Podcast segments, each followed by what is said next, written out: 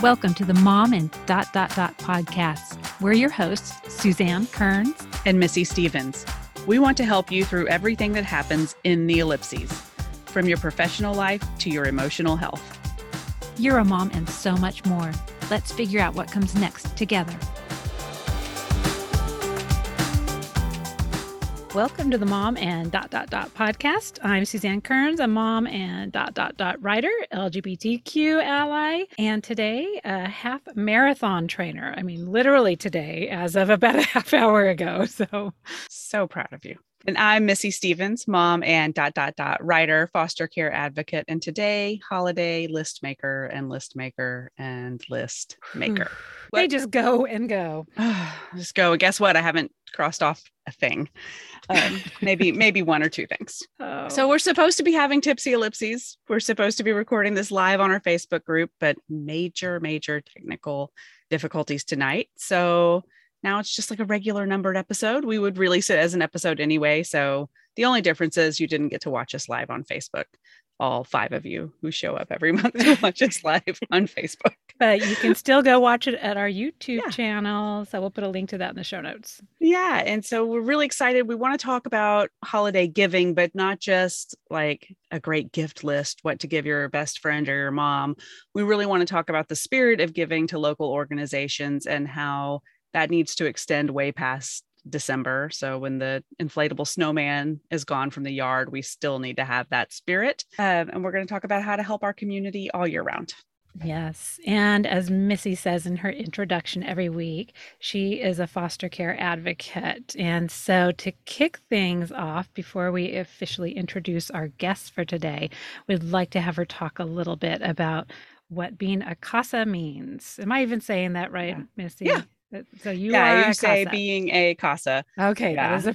and I say it a lot in the episodes. I talk about casa, but it's true. A lot of people don't know, and in a lot of parts of the country, it's a guardian ad litem.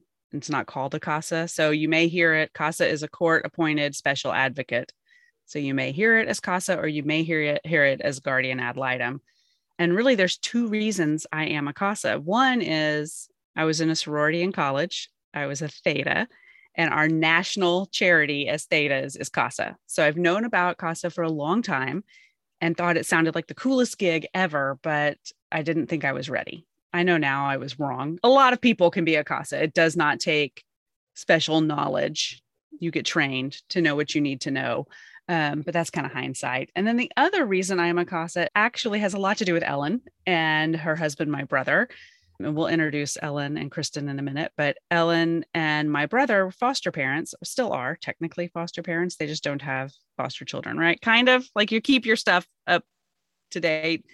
They don't have any foster kids in their home right now, but they had a particular foster child, and this child's bio parent were caught in this loop of like, they can't get this because she doesn't have custody, but she can't get custody because she didn't have this. And it was just like this never ending loop mm. of red tape and bureaucratic Vicious stuff cycle yeah. and they didn't have a lot of help to go through it and then luckily they had really good like a really good foster family on their side but not everybody has even that and not everybody has the time or the resources to do that as a foster family and had this child had a casa then maybe things would have gone faster maybe not who mm. knows mm but hearing that was kind of solidified in me like i need to go ahead and do this. I've always thought about doing it and i need to do it. But yeah. i've been doing it for a little over two years i guess. I don't currently have a case. I had four children in two different cases but they were all related and they have all graduated out of foster care in one way or another. Um, so i'm currently just doing continuing ed but um, if anybody, as we talk tonight, is interested, I can get you more info. And it's just a fascinating look inside the system and an amazing way to really connect with children and families, whether it's their bio family, their foster family, their future adoptive family, whatever that combination looks like, to connect with people and help people get to where they're going. Um, it's a complicated process. So they need a lot of help.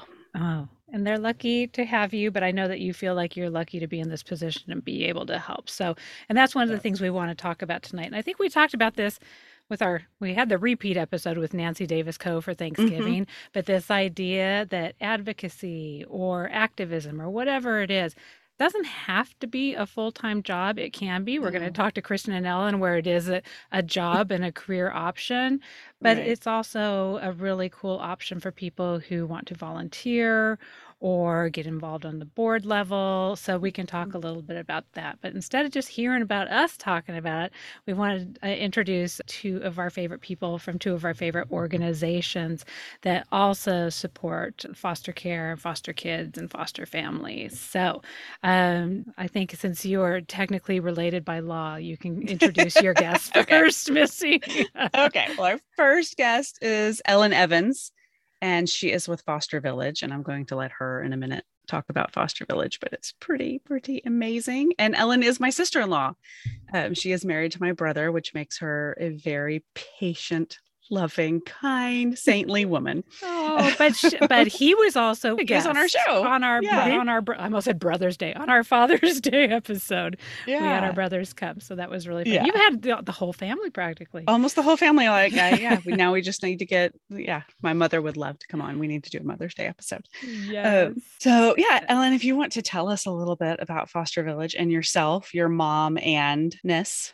yeah, um, uh, mom, and I'm director of operations for Foster Village. And we launched Foster Village about five years ago when we were in the foster care process. And just like Missy said, we had a case that was difficult in lots of ways. And one of the ways was um, just trying to help a biological parent and not being able to, and trying to be that support for her that is not always found and at the same time feeling like there wasn't a lot of support for us either in trying to do that. And so i met another uh, friend of a friend who was going through a very similar process and we realized that we lived in the same town and didn't even know one another. And we just thought this is like the the bottom line right here is why do we not know one another? And that is crystal smith the director of foster village. So we decided to come together and try and make a change to bridge that gap between the community and the foster care system um, to try and build not only those connections between foster parents, between one another, but also to the community itself. Because everybody always says, How can we help? What can we do? And when you're a Mhm. foster parent, it just, it's like, oh, I don't know. You know, there's nothing right then and there that's like the answer to that question. There's Right. a million things, but it's just a hard question to answer. And so we want to come in and answer that question for the community. Say, this is what you can do. This is how you can help because everybody can have their place in helping these children. These are our community's children, and we all have a way to help and support. And we just have to figure out what our place is.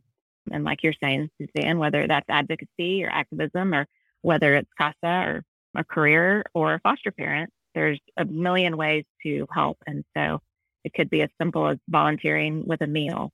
So our goal is to come alongside families and bridge that gap to find that help and help to sustain those foster families so that they can continue to foster. That is amazing. And I know that you probably run in the same circles as our next guest, Kristen Finan, Yes. who is she's a mom and dot dot dot co-founder of Caring Hope and also recently Austin Travels Magazine, which uh, that's a whole nother subject that is so Yeah. exciting.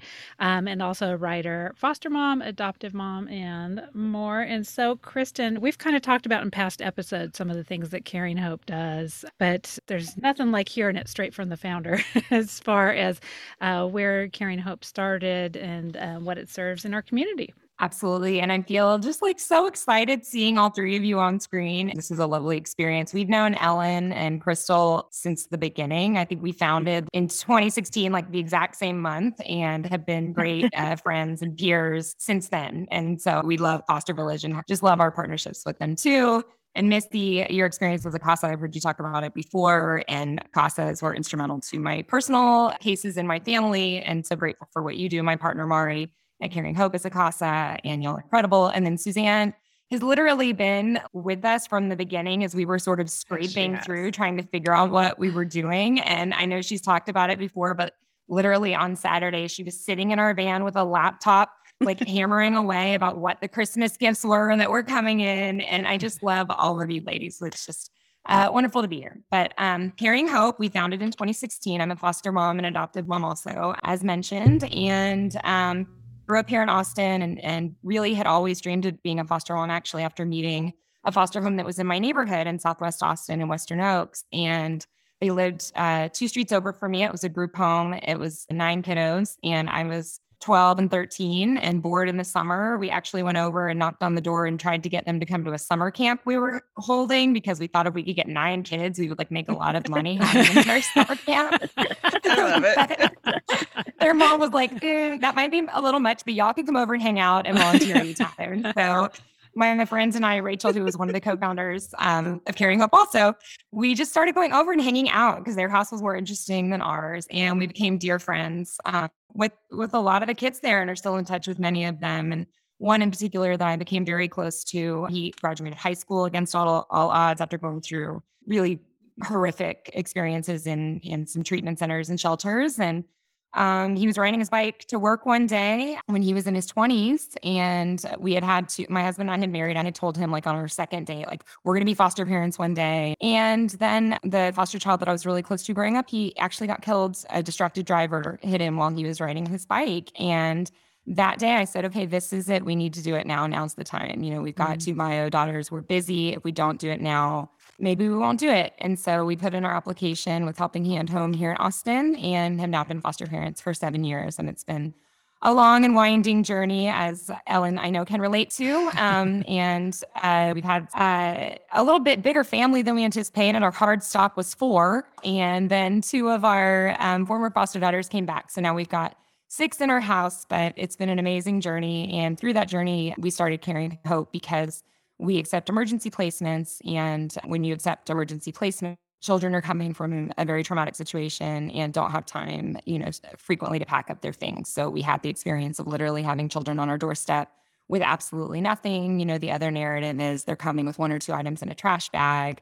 And either way, seeing them um, and experiencing this with them on the worst day of their lives was really sobering. And it was hard to believe that this was the way that they were still arriving, you know, this many years later. And so um, my partner Mari and I and our co-founder Rachel just decided, what if we come up with an idea for Hope Packs? And Hope Packs have everything that a child would need for the first um, 24 to 48 hours in a new home. So it's brand new jammies, clothing, books, flashlights, night lights, um, activities, toiletry kits, you know, just anything we could think of that would be essential and also just bring them some comfort. And so we've been very fortunate that Austin has come through for us and we've been able to grow and we've been able to distribute to every region across Texas and we opened a Houston branch this year and then we've got some other exciting things that we're working on too to try to expand the services that we're able to offer. So we're just um, grateful to be here and just excited to be part of the community here with you all. Oh my amazing. gosh. I know. I, I obviously I know what Caring Hope does, but every time I hear yeah. Kristen's story, I right? get so inspired. It's just so yeah. amazing.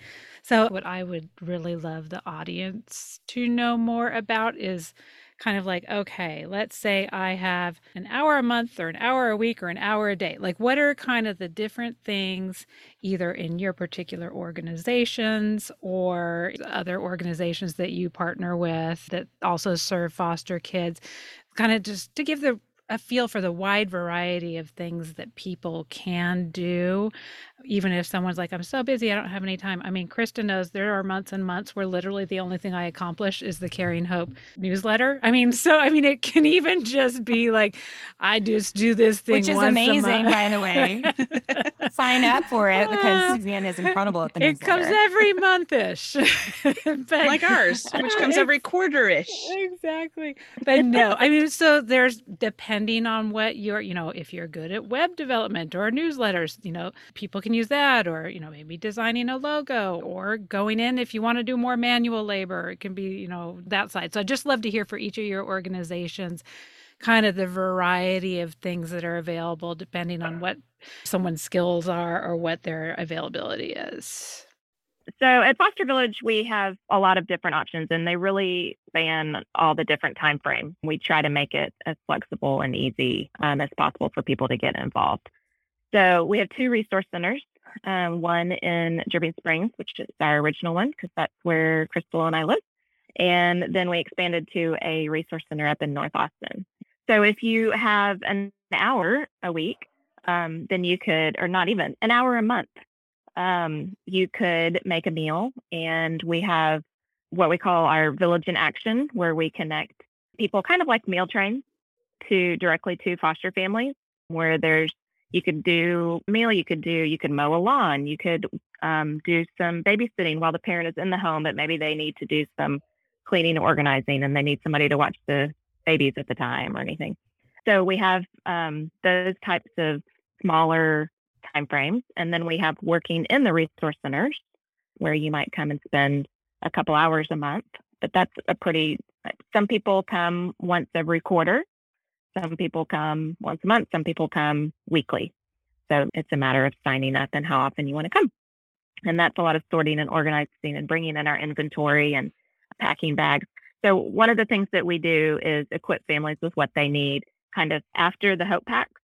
So um, the Hope Packs come in for those first 24 to 48 hours. They have those jammies that they need to sleep in that first night. And then what we do is after that, where either the CPS workers or the CASAs or the foster families themselves reach out and say, we have this new placement that came last night. This is now what we're needing. And so then we are able to uh, fill in with the next week's worth of clothing and the beds and car seats and um, things like that. So some of the bigger items that um, people don't necessarily have if they weren't planning on that placement.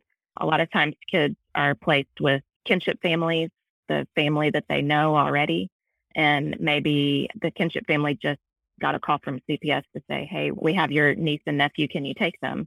And they're like, we don't have any beds. And mm. so we show up then with the beds um, so that they're able to say yes. We want the kinship families to be able to say yes. So a lot of volunteers are able to come in and help pack those bags with the right size clothing and the bottles or the formula or the, you know, whatever um, is needed at the time. And so another volunteer opportunity that we have is delivery, where you can, it's just through an app and you can just sign up when you want to actually make those deliveries to those families. And so we just throw it out there and we say, hey, we've got this family, you know, in this part of town. Can you deliver sometime today? And then people just respond back and say, yes, I can make that happen. So those are a couple different ways to volunteer, even just a little bit of time. And then we have other things like parents' night out and donation drives and things like that. Mm-hmm. But and and so for people who they have more maybe money than time some cases um, i'm assuming there's donation uh, lists on the site as far as things that y'all yeah. need and top requests and that type of thing too.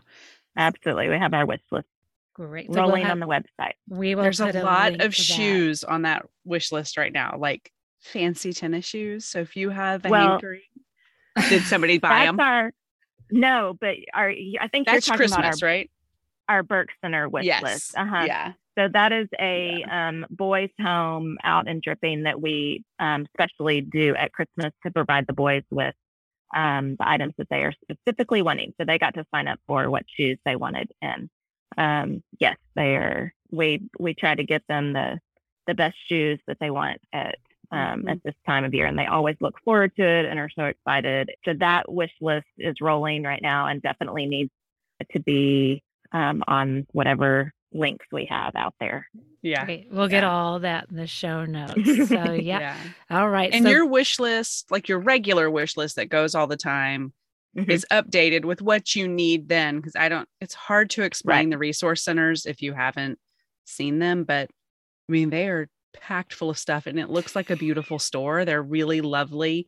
But at times they may have hundreds of pajamas in sizes, you know, zero to four. And so they need them in other sizes or whatever. So the list is specific to what you're lacking and you take new items, right? right? Not used stuff. Yeah. Exactly. Yes. We're taking new items and and we try to to change that wish list around. Right now we're completely out of infant toys. Just mm. gone. Just gone. we can't keep them in stock. Interesting. Um, so um, we try to also do donation drives that target those specific um, mm-hmm. areas. So yeah, and we and then there's certain things that we always need. We can't keep newborn and preemie diapers in stock; those are always gone too. Um, and size five. I don't know why size five. Interesting. Size does not stay in stock. Because those are the expensive ones. maybe, maybe. Yeah. It's a bunch of people like me, like, I want to do something really good that makes me feel nice and like I did something, but I want to spend $19, not 40 So, yeah, I think, yeah, the generosity sometimes sees the price tag. I remember buying those diapers. I was like, holy cow. But yeah. To raise when you're done with them. But you know what? We learned about that. Oh gosh, who was it? Tell me which guest it was, Missy, that was telling us about the diaper issues where Oh, people cannot go, get their kids into childcare unless they provide diapers. Yes. Who diapers are not us about this? considered a WIC item. there's something like yeah, they're funding or their subsidies That you can't cover. use is it you can't use food stamps for them like Maybe, there's a maybe. particular thing the, the government funding does not cover diapers We'll put whoever that was in the show notes. It's like right I want here. say I, I, want to say it was Lisa Stromberg who was telling us about It that. might be. It might be. Um, but there's this. I mean, it's just this horrible Again, that in the cycle where, yeah, right again, there, yeah. it's like you can't go get a job unless you get your kid in childcare, but you can't go to childcare unless you can afford these, like we were just saying, astronomically expensive really diapers. expensive diapers. Yeah. And you cannot use the money that you are getting from supplemental care to cover diapers. And Right. it's just like, which is ah, bananas. yeah. I mean, that could be. I mean, how, Can we come back to this? But look, listen, and learn. I want to talk about that again. Okay, let's let's talk more Okay. about diapers. I'm really into diapers after learning about that stat. But Kristen, I am very familiar with your holiday drive because we were very busy this weekend. Yes, we were. holidays. But since since the listeners are not as familiar with the holiday drive and some of the stuff that ways that people can volunteer with Caring Hope or get involved um, if they prefer to donate versus donate, you know, goods or money versus time. Tell us all the variety of stuff you've got. Yes, there's lots of fun stuff. We just wrapped up our holiday drive in Houston and in Austin, and we collected gifts for children in more than 300 foster homes. So that was really exciting. We always do that in December, and those have all been distributed. But we have, of course, opportunities throughout the year. And we're always looking for delivery drivers also who can go pick up Hope Packs from a location, deliver them, take them to people that have just received emergency placements. Our Mhm. model is that we deliver directly to CPS and the foster care agencies. So ideally, they have a stock of our Hope Packs. And so CPS worker knows they're going to place a six-year-old, they can, you know, go into the rainbow room and grab a Hope Pack for a Mhm. six-year-old girl, and then the Hope Pack will be there on the doorstep. And I did want to mention we include magnets in our Hope Packs that shout out the other organizations. And I wanted to mention too that Foster Village actually brought me a bed for our daughter when she came as an emergency placement. And it was an amazing help. We were like not expecting it. She got a Hope Pack, but I was like, we need a bed. And within 24 hours, we had a bed for her. And we- we just love you guys. So what we do is in the Hope Packs, we have a magnet that's like, hey, you got a Hope Pack today um, because I don't know about the resources for me. You know, when we became emergency placement uh, foster parents, we thought we'd have time to like do all the research. And we got a call at 10 a.m. the first day we were on the list to. Oh, wow. you know, like, literally, it was like, "Hey, you're ready, right?" and so I didn't do any research, and we were scrambling around. And so, um, of course, foster villages were very well known now, but we want to make sure that people know the resources there, you know, every way they possibly can. So that's why we put a magnet there and, and shout out our wonderful peers. And um, I love Foster Village personally for that reason too. But yeah, we do need delivery drivers also. And there are a bunch of opportunities from home, which we really, of course, ramped up due to COVID. But we we always love it when people make hope packs. Um, and we really part of the reason we started Caring Hope is we wanted ways to give back with our kids. And so making a hope pack, you know, maybe with a child uh, of your own for a child that's entering foster care at the same age can be a really meaningful opportunity. It can also be a source of massive tantrums if you're at Target and you've got like a three year old that doesn't understand why these toys aren't for them. It's kind of Ooh, like my yeah. initiation for people. Like, it's okay. that You're still teaching him about giving. He did a good thing. Like, just because he had a tantrum doesn't mean it was a bad thing. But that happens too. Um, Yeah. but I mean, anybody making a Hope Pack is, is incredibly special for us, but especially kids. We have a kids program called Hope's Heroes, where in addition to making a Hope Pack, kiddos can go through a variety of tasks like, you know, making a speech about foster care at their school or um, recording a video to share with friends and family. And we have a life size mascot called Hope the Hedgehog that Suzanne was very familiar with also. And um, have you ever been Hope the Hedgehog? I have not. Kristen, I would Kristen, kind of want that gig. Uh, you are welcome to if you'd like to come on in that volunteer capacity. We are always looking. It's like me, and it's not my fave. Um, we now have a smaller one called Hetch the Hedgehog too. So there's options. You, if you two wanted to come do it together, that might be a lovely That would be- uh, okay, opportunity yeah. for you both.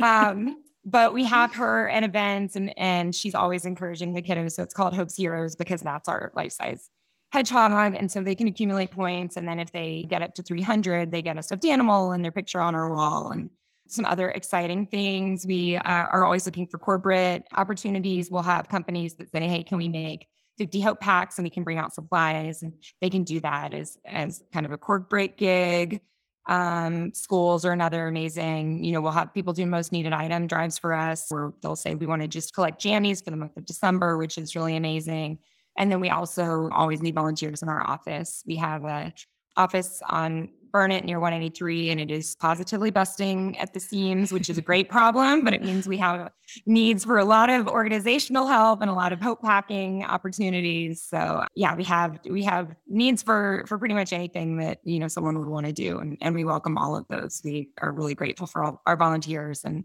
they've really helped us you know get where we are. And Kristen, you kind of touched on the way that larger corporations can get involved too. So I love the fact that, I mean, the way I got to know Caring Hope um, is through my friend Erica runs a group called Austin Allies, which helps families get involved in community service together. These are like full out amazing projects that the whole family can get involved in.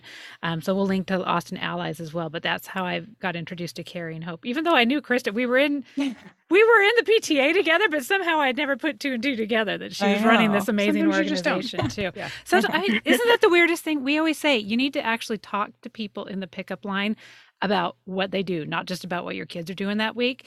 Because I mean, how many amazing women are you not recognizing? The- I mean, what partnerships you could do, how you can help Yeah. collaborate, how you could volunteer. I knew a woman once for almost a whole school year and didn't know she was a doctor. You know, like no. We're so busy talking about what our kids are doing instead of the And amazing you were like stuff in that homeroom capacity, you know, like we were just doing stuff for the kids. And so Yeah. when we talked, it would be like, you buy plates, I'll get paper towels, whatever, you know, like it was that. yeah. And then she said something about being on call. And I was like, oh, what are you on call for? Like, I mean, it was like May. she's like, I am a brain surgeon. exactly. She's like, operate on people. Oh, respect "Oh, me." And you're also a really Yeah. good plate buyer. So, So, yeah, that is all mm-hmm. of that's all of our assignments for the few weeks ahead. Is that if you are at a, just even a holiday party or your kid's school party or whatever, instead of small talk about what the kids are doing, talk about something cool that you are excited about doing yeah. in your life. we love our kids, but y'all are interesting too. Right. We're about the moms, not Okay, so- about the kids. Yeah, so that's my soapbox there. But no, so I love the idea that there's, you know, these hope packs that you can make with your family. But then if someone's in a corporation or if uh, they have access to like larger scale things, there are the opportunities to do that. I know from a hope pack sense and getting these companies to do that. So I'm a foster village or do you have other uh, like if there is someone out there that has a company and they want 100 people to get involved with like how can a, a bigger company also help support you besides just cutting a nice big check right. Um, so we have similar um, opportunities where we have uh, a lot of companies do donation drives. So we might create a new wish list specifically for a company or a, like a specific QR code that links to certain items for them, or we even have them come and tell us like what they want to do. Um, you know, this is what we would like to do. Is that okay with you? We're like, that sounds great. Let's do this or that or however. We also have some companies that actually have serve days built in to their year. And so they come every year and at one of the resource centers or even both of them and do large group projects. Um, just depends on the on the business.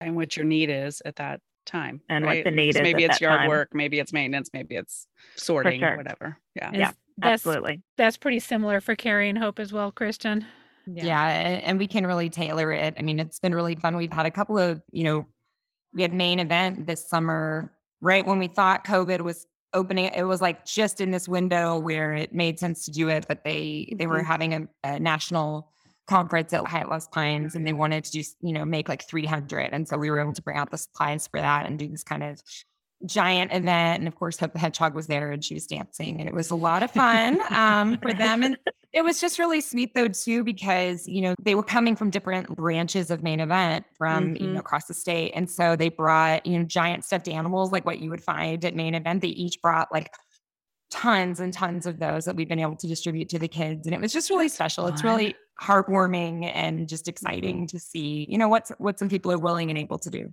And it's nice that you can make it turnkey for these companies too. That like, okay, you can be the labor for this. We'll bring the ingredients for the hope packs, and so just the flexibility of all the different things that y'all can do.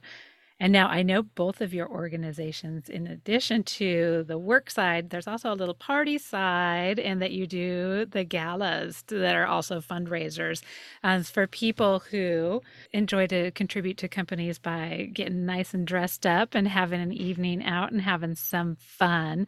Um, I will start with Kristen just because I'm, I'm familiar with the gala and, Mhm. and that it's Yeah. coming up. So let's get, share some information about when Caring Hope's Gala is coming up this year. Yes, thank you for asking. We um, have it scheduled for March 31st. We had a virtual one last year, which I think we made as fun as we can, but we're really excited to see everybody in person again this year. Yeah. It's going to be at Springdale Station. And right now we're planning for it to be completely outdoors. And usually, typically in the past, we've always done it like the weekend of Valentine's Day and called it our Fostering Love Gala event. But we wanted to pitch it toward late March after snow vetted and just hopefully we'll be kind of out of the woods for that for an outdoor event. Yeah. Um, but we're planning a lot of really fun, exciting speakers and music. We have a lot of sponsorship opportunities and also underwriting opportunities. If you want to sponsor Light Bites or the photo booth or any number of things, we tried to get really creative with it. So all that information's at caringhope.org. But we're just really excited. We're just we're really, you know, more than anything, just excited to see everybody in person, hopefully Mhm. And just enjoy each other. I mean, it's it's really heartwarming and and very moving for me to go to this event and see the faces of these people that literally showed up in a park when we had our first drive in 2016 and they've been supporting us ever since and they watched us grow and grow with us. Um so really that's what i'm looking forward to because that's why we've been able to do it and it's been really just an amazing opportunity to see the support that we've gotten and to have these people with us the whole time like suzanne I know, I think Foster Village has kind of a similar story. Like Oh, yeah. Yes. we bowled one Like- year, which was so much fun, actually. No. it was so much in fun. our in our fancy dresses. It yes. was um, black tie bowling. That was a really fun one.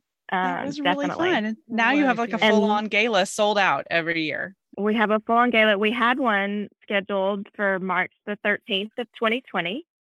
Um, Not a great day to have a gala. Not a great day for an in person 350 person Mm. gala. So um, we canceled that the morning of, which was very traumatizing. Mhm. But we uh, fortunately were able to hold a gala this past um, October. So we just had one in October, and we were just like Kristen said, oh my gosh, we were just so glad to see everybody and to be able to thank everyone for growing with us for sure. It is amazing to see the support and the generosity of the community come together at an event like that. And so we we were blown away. So we are now on to planning the next one. Um, so we have it planned for sometime at the end of September. We haven't actually released the date yet. So we will be working hard at that um, between now and then.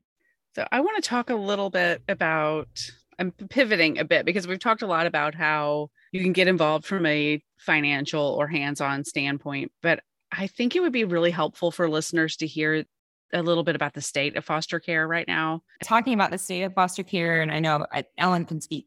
They've dealt a lot with the CWOP crisis, which Ellen should definitely talk about because it's it's just um, staggering. But basically, you know, the, the state of Texas foster care system is in crisis. It has been for a long time. There's a lawsuit um, against the state for the the situation that it's in, and there's a record number of children that are without placements that are sleeping in offices that are sleeping in hotels and you know when you look at the impact of covid for us we kept distributing at the same numbers because it turned out that so many of the children that we ended up distributing to were CWOP, were were these children that were sleeping in offices. We had um, requests to buy cots in Waco because otherwise these kiddos would have been on the floor. We've been distributing mm-hmm. toiletries faster than we can collect them because the kiddos in Austin that are sleeping in offices have to take a van over to the Y so that they can shower because they don't have those facilities. So mm-hmm. it's been really sobering. And Alan, I don't know if you want to talk to that extent right now, um, but it's definitely changed what we do. And it's also kind of accelerated, you know, a next phase for us, which is that in the next year, we plan to open an emergency shelter and also offer transitional housing for children that are aging out because when you're living this, especially as a foster parent, as an adopted parent, and being involved in a nonprofit like this, and you see what's happening to the kids and no one's fixing it, you sort of get so angry that you mm-hmm. have to do more than what you're doing. And that's where we're at. So um, I'm just really mad. And hearing it, that it just seems like it keeps getting worse and worse. I mean, it's like a thousand times the number of children in CWOP compared to two years ago. So, I mean, Ellen should speak to Foster Village because they've been taking these kiddos in. But basically, you know, when a child's in an office or a hotel, they have to have around the clock supervision from CPS. And so, even if it's not a place that's comfortable for a child, if a caseworker is supervising them, then it's considered the best, you know, that they can do because there aren't homes for them or shelters for them. Yeah, so I mean, Kristen's right on. It's definitely quite a crisis here in Texas right now, and we have basically a thousand less beds in the state of Texas, a thousand less places to put these children than we did two years ago um, before COVID, and the it's a multi-fold problem um, mm-hmm. in terms of it's you know COVID obviously did bring down the numbers somewhat just because we had to have um, places to set kids aside when they come in to quarantine and things like that. But a lot of the issue is this lawsuit against the state of Texas. So that has brought the number of group homes, the number of um, treatment homes, facilities down mm-hmm. significantly. And so that's why we have so many less beds to place kids in. So right now, well, so during the last year and a half, we we did have these children that um, are without placement staying in one of our resource centers, and it was just like she said, it's just it's so hard to watch happen. But at the same time, we realized that we had such a small space with just a few beds that we weren't even like able to really address the entire crisis. So we're we've pulled back. Okay, what do we need to do and how do we use our advocacy? How do we use our community to reach more children and more of the crisis? So, Kristen's shelter is going to be a huge help. It's going to be wonderful. And then another thing that we're doing on our end is building on a new resource center that is not just to equip families with the items that they need, but equipping them with services that they need. So, support groups, training, therapies, we hope to bring in all different kinds of therapists to be able to provide free. It's hard for families to access these resources. So we want to try and bring all the resources to one location yes. to make it easy. Yeah. So our goal is going to be to sustain the foster parent by providing these resources to then ideally create more beds in the state of Texas, essentially.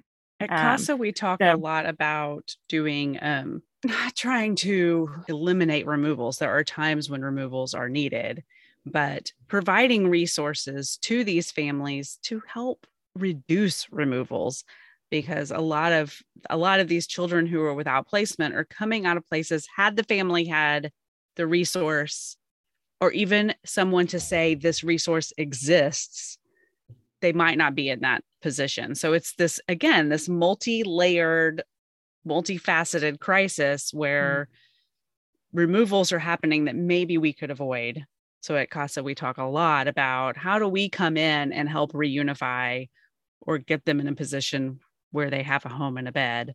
And maybe how do we help avoid that in the first place? So I think of something like a resource center where families can come in and learn about what's out there, you know, families who are trying to be reunifying families. So they're not in this position again. It's amazing.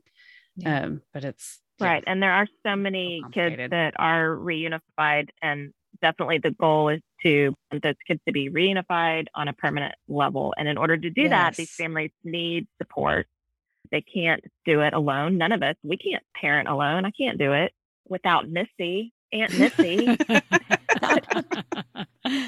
so um, we need to figure out how to provide that support to the biological families to keep them yeah. Supported and going as well, for sure.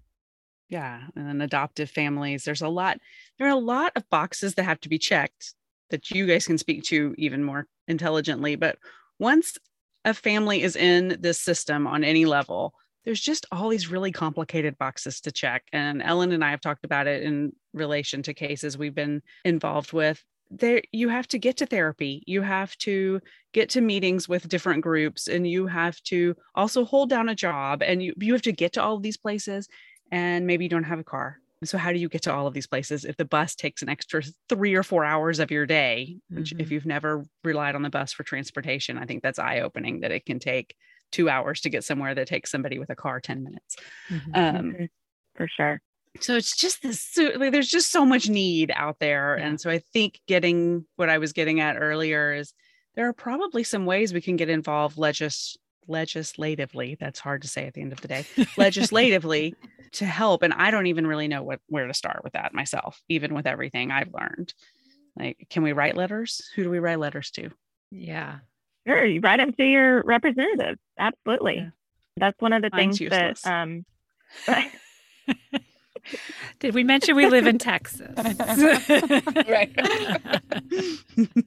Um crystal um is a really is a great advocate and is definitely on the forefront of yeah, um, the the people in Texas who are wanting to do things that make changes. And so, ideally, what we are bringing to the table is the stories from the front line, the families that we know, the people that we know, the causes that we know, um, and getting those frontline stories to the people who are tasked with making the changes.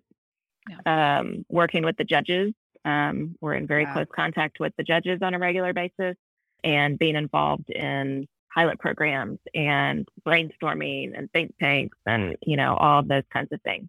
So the the one of the most important things that we can do is share our stories that we can to them. And now I've Kristen, you touched upon this idea of the aging out and the purpose of the Caring Hope new shelter that you're working on. Can you tell a little bit more about that? And if anybody wants to get involved on that front, what types of donations are needed, any services that are needed, how people can help there as well? For sure. Yeah. So there's various types of shelters and RTCs. So um, our first step is to open an emergency shelter. So we're going to start small, you know, probably a dozen kiddos and then grow from there as and figure out what we're doing. I have six kids that are still, you know, doing well in my house. So I think if we do 10 or 12 with full time staff, we'll do, you know, we'll do okay. Um, but our goal is to grow. And my goal really would be if we could, you know, template it and have these wonderful shelters that we know are done well and done beautifully across the state because the capacity crisis unfortunately doesn't seem to be going anywhere. And mm-hmm. I think the, the key and something that I feel that I can do and that we can do as Caring Hope is take good care of the kids and do it, you know, incrementally in a way that we make sure it's being done right and then expand it from there. So that's the shelter will start small, but it's going to be it's going to be right and it's going to bring healing and we're going to do everything we can to make sure that these kids know that they're loved and then ideally we're going to grow it out so that you know an emergency shelter you know really a child's only supposed to be there for 30 days. They can stay longer they can end up staying up to a year depending on their circumstances but our goal would be to grow it out to cottages so if a child's doing well they can just stay and they can be with us and then if they're aging out that we have aging out cottages also where they can stay and you know even have a private residence for themselves. So, you know, it's all this is all like phase two and three, but the shelter is coming. The shelter will be here um, in 2022. We've got our application, 150 page application. We have had an acceptance. So um, we're really excited. And it's really special to us because I think with Hope Packs, you know, you're doing something it's benefiting a child that needs it. but we have so many of the kids that make hope packs that are like, but I don't get to meet them. And I'm not saying we're gonna, they're going to come and meet kids at the shelter either. but I think, you know, I think it just gives a new depth to what we do, mm-hmm. knowing that we're able to care for these kiddos in this new way, in addition to the tangible idea of a hope pack. And, mm-hmm. um, and there's just such a need for it. So we're just really excited. We will be accepting volunteers once we're open. I'm hoping that, you know, it'll be a late spring open. And then we'll be looking for volunteers. We're going to be looking for furniture. We're going to be looking for anybody that wants to donate services or labor. So, I mean, anyone that's interested in helping, you know, with the actual physical home. And then also, you know, in terms of once the kiddos are in there, would be so welcome. And we're just really excited. We're grateful to be able to do this. We're grateful to the community yeah. for allowing it to happen. And it's been a long road. We ran into some deed restrictions and some fun other things sure. that happen in these situations. but we have the light at the end of the tunnel now and we're ready and we're just really excited. Yay. Now, for people, since we're getting close to the end here, uh, for mm-hmm. people who want to get continuing information, learn more about you, can, and I know you've got your award winning newsletter. yes, sign up. It is the best. I, I, I award myself, uh, but I know there's a newsletter y'all can sign up for. But uh, do you want to share your website and social handles and the best place to find you? Yes, we are on caringhope.org and Facebook, it's at Caring Hope Austin. And we also have an at Caring Hope Houston. Um, and then on Instagram, we're at Caring Hope. And what about for Foster Village? What's the best place for people to reach out and get more information? Sure. Our website is fostervillageaustin.org. And we are Foster Village Austin on Instagram and um, Facebook as well. And then we have various other affiliate locations but our Foster Village Inc. website takes you to all those different locations as well. And just to touch back on one thing that Kristen said, if you have those children who say, I want to meet the kiddo that I'm packing this hope pack for, um, a great way to volunteer is respite. And that basically means babysitting. And there's another wonderful organization called Fostering Hope Austin, and they have a website that can lead you down a babysitting certification process. So that would be a way to give a foster parent a break and bring a child into your home for a weekend or whatever, and um, let your kids experience the joy of making a new friend as well. I had yeah. never even heard of that. What an interesting opportunity to be able to do that. And that's my and, next campaign at my house is to be respite care. That's really really like everybody in the home has to be on board. Yeah. Um so that's my my hard push it's next. So needed and such a blessing. Is yeah. that is such a good point, Ellen. Oh my gosh. Yeah. and you know, and I we haven't even talked about it because we're trying to just kind of baby step people into things that they can do. But I mean, becoming a foster parent. I mean, obviously, huge need. Um, you're seeing two foster parents who've had incredible experiences touch their hearts, touch their lives, touch their families. So, we'll put some links in the show notes just in the interest of time for people who want to get more information. We'll get some of your favorite links and resources for people who actually do want to take that next step and learn a little bit more about what it would be to be a foster parent and what that looks like and what that involves. So, we'll put those in the show notes for people who want to dive into that research a little mm-hmm. bit more as well. All right. So good. we got a little bit of a late start with our technical difficulties. Do you have time still for like a couple minutes for look, listen, learn? You good? I do. Good sports. Good Yay! Sports. I know. Our poor guests, even without technical difficulties, we usually are like, you got five more minutes. I know. I know.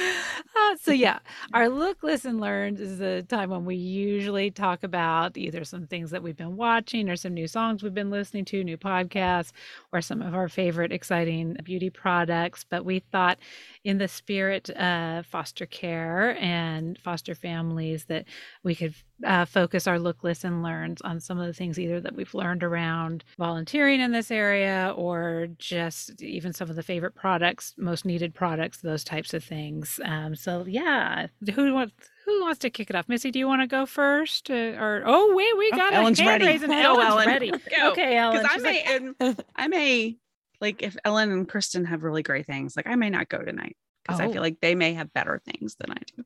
But, uh, let's okay. see. Let's see what you come it's up. Not a contest. I only have I only have one thing. Um, okay, and good. that is that's the show Maid on is it on Netflix? I think. Have y'all Oh, seen that? think so. I haven't watched it yet. It's on my long list of to watch, but yeah. Oh, So it is a very good show that enlightens you to what reality really can be like for the families that we serve out there. So, like what we were talking about, the catch 22s, the maid is a very good example of that. You can't get a job if you don't have childcare. You can't get childcare if you don't have a job. Um, Right. All of those kinds of things. You can't get to work if you don't have a car. So you can't have a you Yeah, you can't get a car if you can't stuff. pay for a car. Yeah. Right. So it's been it's a great example um, of of what life really looks like. Now, have you watched it with your girls, or is No. it older? I think it's older. Okay. yeah. Um, I need to- maybe maybe for I mean I probably could with my older, Yeah, Mhm. but I don't know. The things that we're watching right now, I probably could do it, but right. I know. When I think about what I do watch, it's just when it's so real. It's, I know. Right. Isn't that the weirdest thing? Like, oh, they can like cut each other in half with lightsabers, but when it's like real life, like, yeah, this lady, she has to carry a vacuum with her on the ferry because she doesn't have the car to be able to get it to her cleaning job. Like, Right. I mean, uh, and you're like, oh, I don't want my kids to have to see that, but like, no, that's like that's, That's real life for so many people, and I think that's important to really drive home that decisions that you because I uh, mean, oh god, well, she makes some really rough decisions in that show. I'm like, you don't get in someone else's hot tub, but but but it also, I just heard a I just heard a saying the other day. It's like it's not that people make good choices; it's that they have good choices. Right. And I think oh, and, yeah. and not everybody. I'm talking about people in our situation, people with a lot of privilege in their lives who think that, oh, I've got to where I am because I've made such good choices. It's like, no, I had a lot of pretty good choices to start with. And so, Mhm. uh, and knowing that not everybody has that, um, I think Maid, Maid really drove that Mhm. home for me as far as like, what would I do? I do not know. I do not know. and how just little mistakes can turn into the Mhm. spiral all the way down. Yeah. and you know and whereas i could have made a large mistake and got out of it easy fine. Yeah. Mhm. And the, the issue of dealing with the home that you have been raised in, the support that you have from parents or don't have from parents, and what that impact that has once you have children of your Yep. own. And that's Yep. a that's also a real privilege. So yeah, very interesting. Yes, I do encourage people to watch that too. Yeah. What about you, Kristen? Um, I'd like to shout out a local company called uh, Kay's Hair Extensions. She makes incredible bonnets that we actually include in our Hope Packs for our various kiddos with textured hair. And she's just a really amazing woman who donated some of them, and we've been working with her. And I just love her. And she's got a, a passion for her business and for our kiddos. And I just, I just love her. So I wanted to shout her out. And then I also just kind of maybe this doesn't necessarily completely fall under, but under the learn component and under what you all were just talking about too, you know, about what's appropriate and what's not, I would just urge parents. Um, we get a lot of parents asking us, you know, like, oh, but I mean, foster care, that's that's kind of heavy to talk about with kids. Like, how do I explain that? What do I say? And um, I mean, for me, you know, my experience at a foster home when I was 12 changed the course of my life, right? And like became my dream to do this. And and I really mean it. It's doesn't seem like a dream every day, but getting to do this is a privilege and is an honor that I am grateful for every day. Um, but I think I would just ask parents, you know, on the learn component, don't be afraid to talk to your your kiddos. And if it's not that hard to explain, you know, I mean, you can say there are some kids that aren't able to live safely with their mom and dad right now, and they need to go somewhere else, and that's to a foster home. And I would also just encourage my family is a transracially adopted family. And we've seen a lot of racism too. And, you know, you also hear people saying, but five's too young to talk about race with my child. Six is too young to talk about race with my child. Well, guess what? My five year old, three different times, has been told her hair looks like poop by your son. And I emailed you about it and I called you about it and you didn't return my call and email, you know? And I think that people don't understand that now is the exact time to do it. And you can do it in a way that's age appropriate and you can do it in a way that makes sense.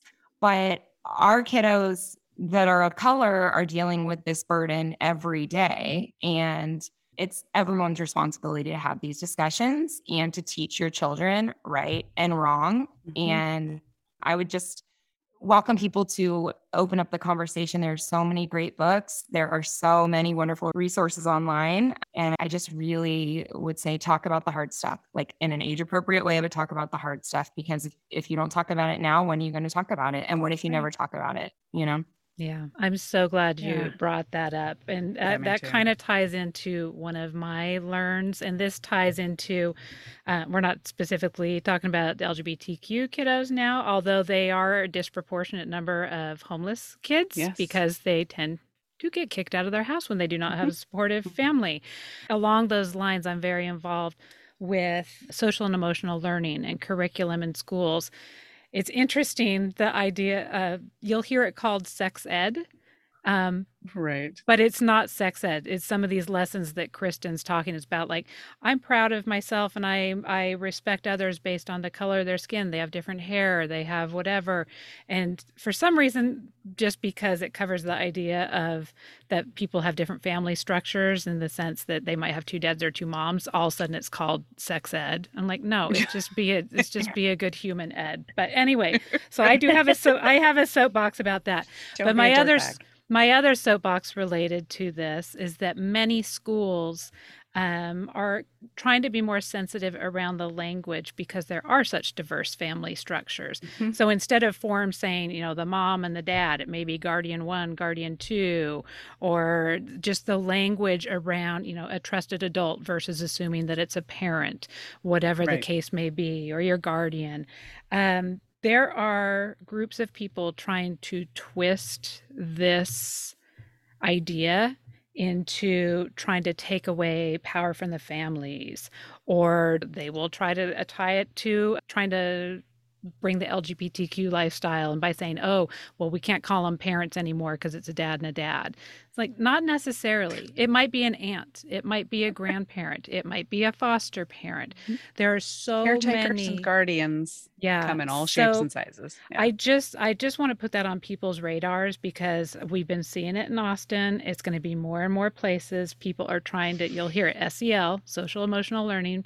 Mm-hmm. People are coming and attacking it because it's trying to basically normalize the fact that we're all normal. and and that makes some people uncomfortable you know parents of 5-year-olds who would rather have their kid tell someone their hair looks like poop than to have a conversation with them about why they shouldn't do that. I mean, I it just boggles my brain. Mm. So mm-hmm. when you hear that and you're going to hear people probably talking about how social emotional learning is trying to take away the power from the parents and it's trying to like tell your kids to go talk to somebody else. No, it's just meaning that not all kids have their parents and they do need a trusted adult and they need the language around that. Um, so if you see some forms that say Guardian 1, Guardian 2, it's not someone trying to cram an LGBTQ agenda down the school district. It just is saying that. Uh, I mean, sorry. sorry, I I told you it's tipsy ellipses. I know. I'm gonna. so, so I... no, and it's not. And It's not just surrounding like sex ed and and the older kids and things like that. It's also you know the kiddos that are in um, pre-K and kindergarten where they're still doing family trees where you have to yes. fill in the mom yes. and the dad yes. and it's there's no room in there for other options and yes. just we need so to make it we'll make yeah. it so that that's not the case yeah right yeah. from the beginning in school yeah. And those yeah. types of ideas and those types of lessons around that, again, they fall under this social emotional learning umbrella.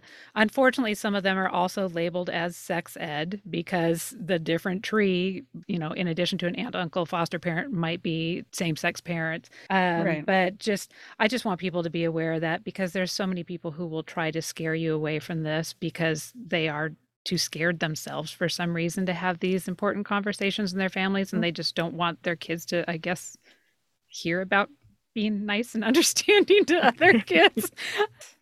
but anyway, but also I want to just I'm I'm just gonna keep going and going. Uh, one of the things that Kristen was talking about as far as there is a higher representation of kids of color uh, in the foster care system. But a lot of the products I think that are being donated are being donated by nice white people.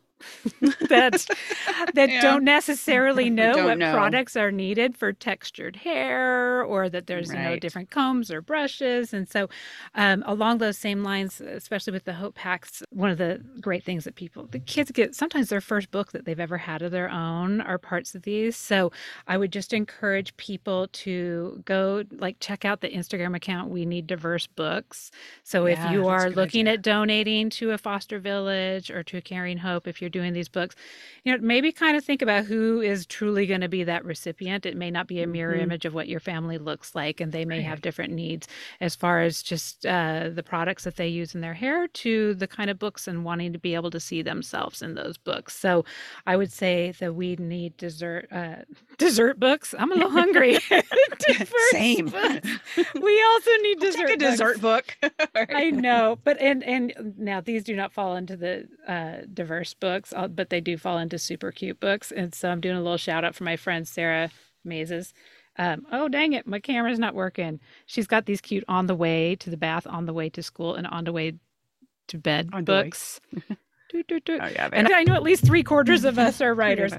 I think we can appreciate my. The reason I'm shouting out those books is because my friend Sarah, uh, they were originally published almost a decade ago, um, and then her editor within that group left the company and so she no longer had a ah. champion and they just kind of got rid of the books. Like you couldn't even find them and so in the mm-hmm. idea of women supporting women and just people being brave to take chances she she bought the rights back to her books so that they can see the light of day again and all the hard work wow. and stuff that she put into them so she's just kind of scrapping along, being like, "Here's my books back now. what do I do with them?" So, and they're so sweet and they're really cute. And the illustration, since I've got a daughter who is an illustrator who I would be heartbroken if some publisher just decided to leave their hard work on the floor for a decade. Um, so they're just seeing their light of day again. So mm-hmm. again, if it they they are not necessarily the diverse uh, voices that we are talking about from the We uh, Need Diverse books, but they are supporting another a working mom who um, is doing her thing, and we just like to support other moms and their businesses. So I've given her a little yeah. shout out too. Awesome and just so that people know, like we get so excited when we um, receive those types of donated items. I had a um, donation drive not long ago from a larger company, and they did it on their own, and they made their own wish list mm-hmm. basically mm-hmm. within their company, and I it all was just shipped to us, and I opened up the boxes. And it was dolls of all different colors. It was mm-hmm. books, and every book had a different color on the book, the face. And I just was like, oh my gosh, it's so exciting. Yes. So, so it is, it is, um, it's rare and we get very excited when we see those items. Yes. I would like to talk for one minute about seeing yourself represented. And it is a lot, a lot of the donors are nice white people. And so in my my look, listen, learn, I kind of had a like one of those flutters when Ellen was talking because I'm like, my look, listen, learn ties to her inadvertently. But I think it's important because we don't often realize how different experiences are for other people. Um, that you start to educate yourself about what's out there and the difference between something being different and something being dangerous. So just because somebody's life is different doesn't mean it's dangerous. Um, and so I would like to recommend the CASA podcast, the CASA of Texas podcast. Has many episodes and we'll link to it so you can easily find it, but many episodes that talk about that just because what somebody is going their lived circumstances look so differently from yours. And we talk about like if you go into a house and there's a hole in the floor that doesn't mean the parents are bad. That means they can't fix the hole in the floor. Poverty does not equal bad parenting um, so I really encourage people to go listen to that podcast and then follow all the bunny trails that come from it, the amazing like authors and speakers and their books and TED Talks and everything that comes from it that you can really educate yourself. And one of my passions is learning about ACEs or adverse childhood experiences. And every one of us has an ACE score. And it's everything from, you know, did you grow up in a stable two parent home or did you experience divorce? Did you grow up in a home that did not look like the traditional American family in some way? Did you grow up in a home where there was um, drug or alcohol abuse? Were you abused? Were you were you food scarce? Whatever it was, it adds to your score. And every American has something. Mm-hmm. Um, every person in the world has something, but many people have six or more, which is mm-hmm. you know a huge number of aces. And then understanding that we can meet people where they are and help them recover from that and that's part of the foster care community is reaching out to those people. So yes. um yeah i'll put that podcast in there. Have y'all seen that little meme of the little yeti holding his trauma on his back? No have y'all so. seen that? I don't i don't know what it came from. I just saw it on social media but he's he's carrying his bag full of trauma. And then on top of that he's gets put a bag of job stress. And then on top of that, a bag of a pandemic. And on top of that, a bag of, um, I don't know, car, car wreck or something, mm-hmm. um, or loss of transportation or something like that. And then there's a little just like bump in the road and he trips over it and falls and is on the ground and somebody walks over and is like, you're you're overdoing it. Like that's no yeah, big deal. That was just a little bump in the road. You just fell, and that it was yeah. just so perfect. When I saw mm-hmm. that, I mm-hmm. was like, yes, we're yes. Trauma is huge, and I think we all need to be more educated on trauma for yes these kids and for all of us as adults as well. Yeah. Right. Everyone's carrying, you know, I learned about generational trauma in the last couple years. I your ancestors' trauma is still wired in your brain. Uh, and so we have this amazing gift to learn about it, understand it, and help future generations. But if we put our head in the sand and we don't want to talk about social emotional learning and we don't want to talk about our own trauma or whatever the case may be, well, then we're not going to make any changes. So we have this incredible opportunity at this moment in time. And we talk about the pandemic a lot on the podcast, but it's a real eye opener. We mm-hmm. experienced a collective trauma or at least most of us did, most of us acknowledge it, uh, that we experienced this collective trauma. And people are like, oh, yeah, stuff is hard when you're dealing with trauma. Mm-hmm. Everyday stuff is hard when the whole world is topsy turvy. Well, imagine that's, that's that's the case for a lot of people well before the pandemic. Yeah. Oh, well, this is such an important discussion. I feel like we could go on and on, and we've already oh, taken so much of your yeah. I could talk about time. it all night. I know we do. we, somehow we managed to sprinkle it into just even the most random episodes of like, you know what? so, but obviously, uh, foster care is a very near and dear uh, topic to all of us. Um, mine, you know, very much from a volunteer standpoint.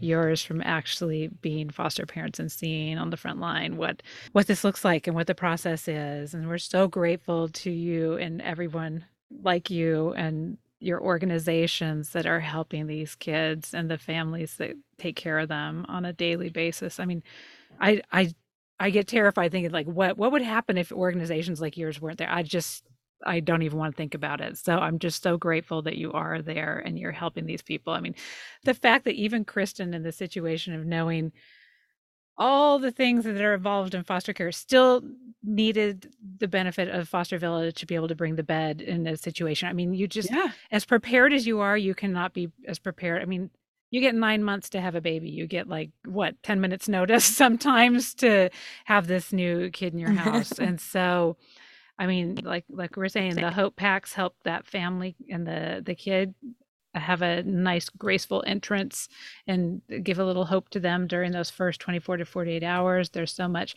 that foster village can do to help then support those foster parents after that fact. And then other organizations including caring hope that's going to be able to help kind of with the aging out community. So there's so many different ways depending on what what level of fostering or helping care for this community what what speaks to your heart. Um, there's so many different ways that you can help support. We'll put lots of links in the show notes. Mm-hmm. uh, we'll put the foster village and caring hope links. Um, yeah there's so many different opportunities that you know if you can just drive a car once a month to go drop something off every little bit helps. All right. it's amazing.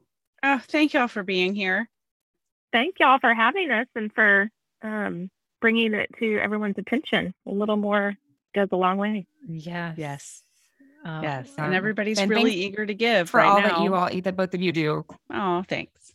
Thank you. Yes, and just a, our our big reminder, what we wanted to drive home here is that I think everybody thinks about the like giveaways and the gift trees and all that type of thing around the holidays, but I mean the need is really 365 days a year uh, for organizations it's that support foster kids. Okay, Li- we literally could just go on this forever. Okay, Yes, it's important. It's all so important. So we'll try to find some links I so that you can start to understand too. Yeah. I know. Yeah. Speaking of all of the kids in your house, I know that they're probably looking for Yeah. you. Or, or, or would you like us to Mine just keep going? Is this a nice excuse to hide out? know, that's why I was like, I excuse to lock the door for a little while. And the dog's out there. It's fine. Yeah, I just- can hear the TV. Like no one wants me to come out and tell them to turn the TV Yeah. off and go to bed. Okay, so just stay in your room for like another hour and just come out Yeah. later and be like, oh, Susanna and Missy just would not stop. Forever.